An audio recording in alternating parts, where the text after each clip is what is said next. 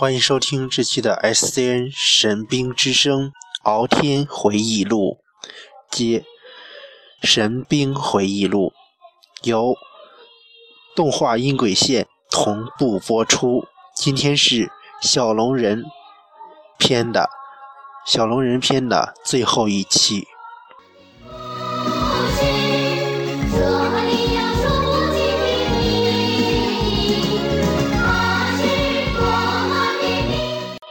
说到小龙人呢，大家都特别熟悉。在前一两期呢，前两期呢已经为大家介绍了，呃，一个主要的主角陈家南的一个回忆录。在上上期呢，我们也听了，呃，小龙人的开篇的呃主题曲，以及听了小龙人当时小演员们的一些，呃。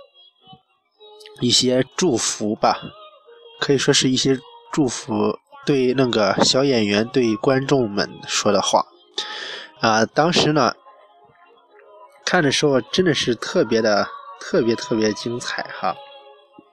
我们这最后一期呢，当然啊不能是应应付了事儿哈，所以说这一期呢，我们将为大家带来更加不一样的。体验和感受。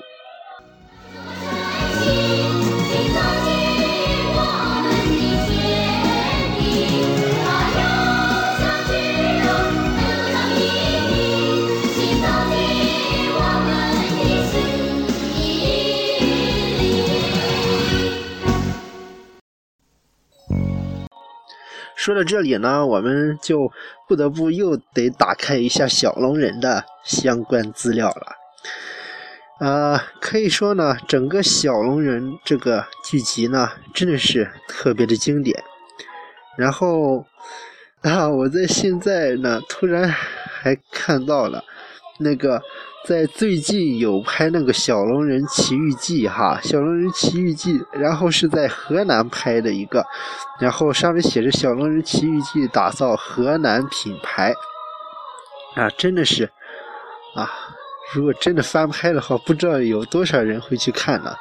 然后呢，这个戏服呢也是跟那个七八十年代那个原版小龙人呢做的是一模一样，真的是可以这么说了。那么这一集里呢，呃，就可能没有没有那么前面那么精彩了哈。以上是分级剧情，分级剧情呢都是以最简便的说法来为大家介绍，因为它这个集数呢实在是太多了，总共有五十二集。那么我们现在呢就为大家介绍一下，回顾一下当时的剧情。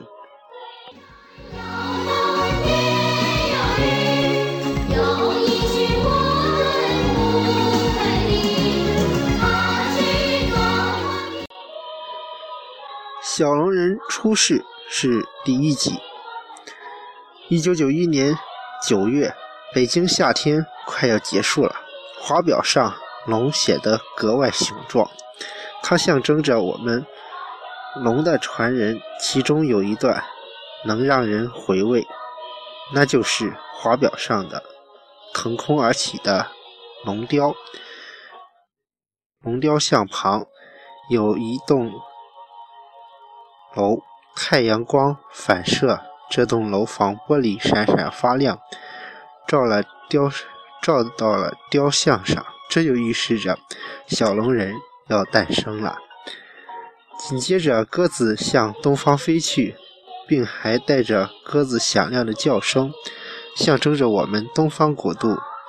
白色代表着和平和纯洁，我们热爱和平的东方国度。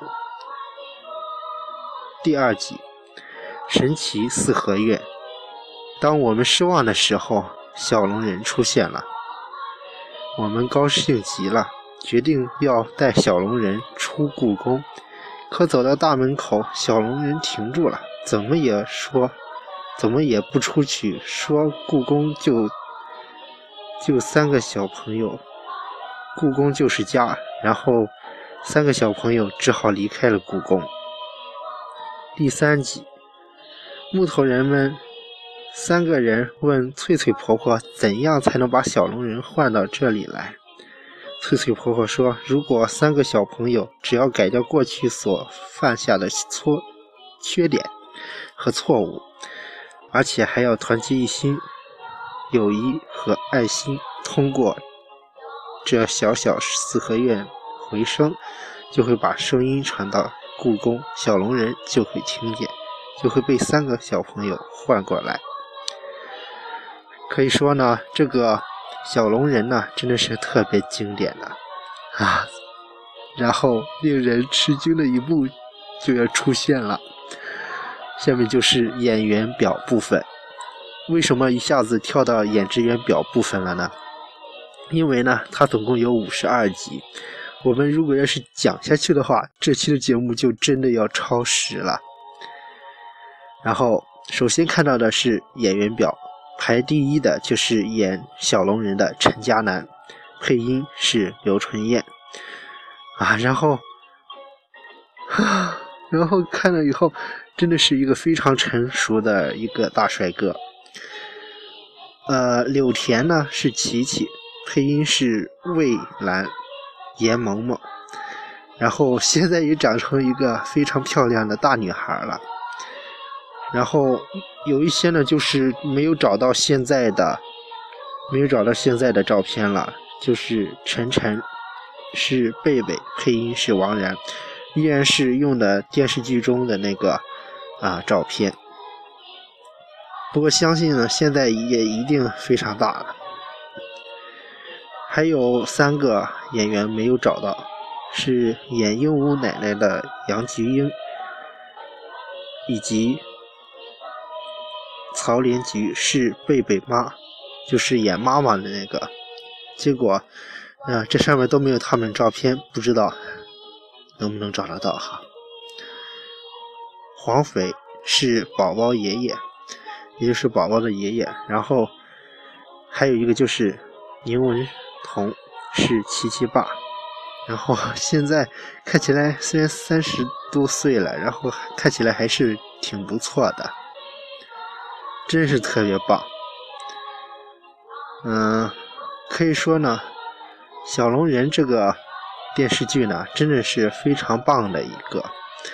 呃，每当想起来这个熟悉的音乐的时候，大无论是大人还是小孩，都是朗朗上口，甚至跟着，甚至跟着唱起来，可以说是，甚至跟着唱起，唱唱起来，然后。很多还有很多花絮哈，在未来的几一期内呢，我们将会统一的为大家为大家在那个加开一期小龙人的节目。今天呢，我们就先来一起欣赏小龙人的歌曲，将在近期呢再开一档小龙人有关于小龙人的这个幕后的一些节目。好了。那么我们今天呢，就来欣赏的这一首歌曲呢，是由关霞演唱的，由关霞演唱的《小龙人》系列的主题曲和插曲。其实《小龙人》的歌曲真的是特别多，多的我都已经已经无法形容过来了，真的是特多。那么我们接下来一起来听。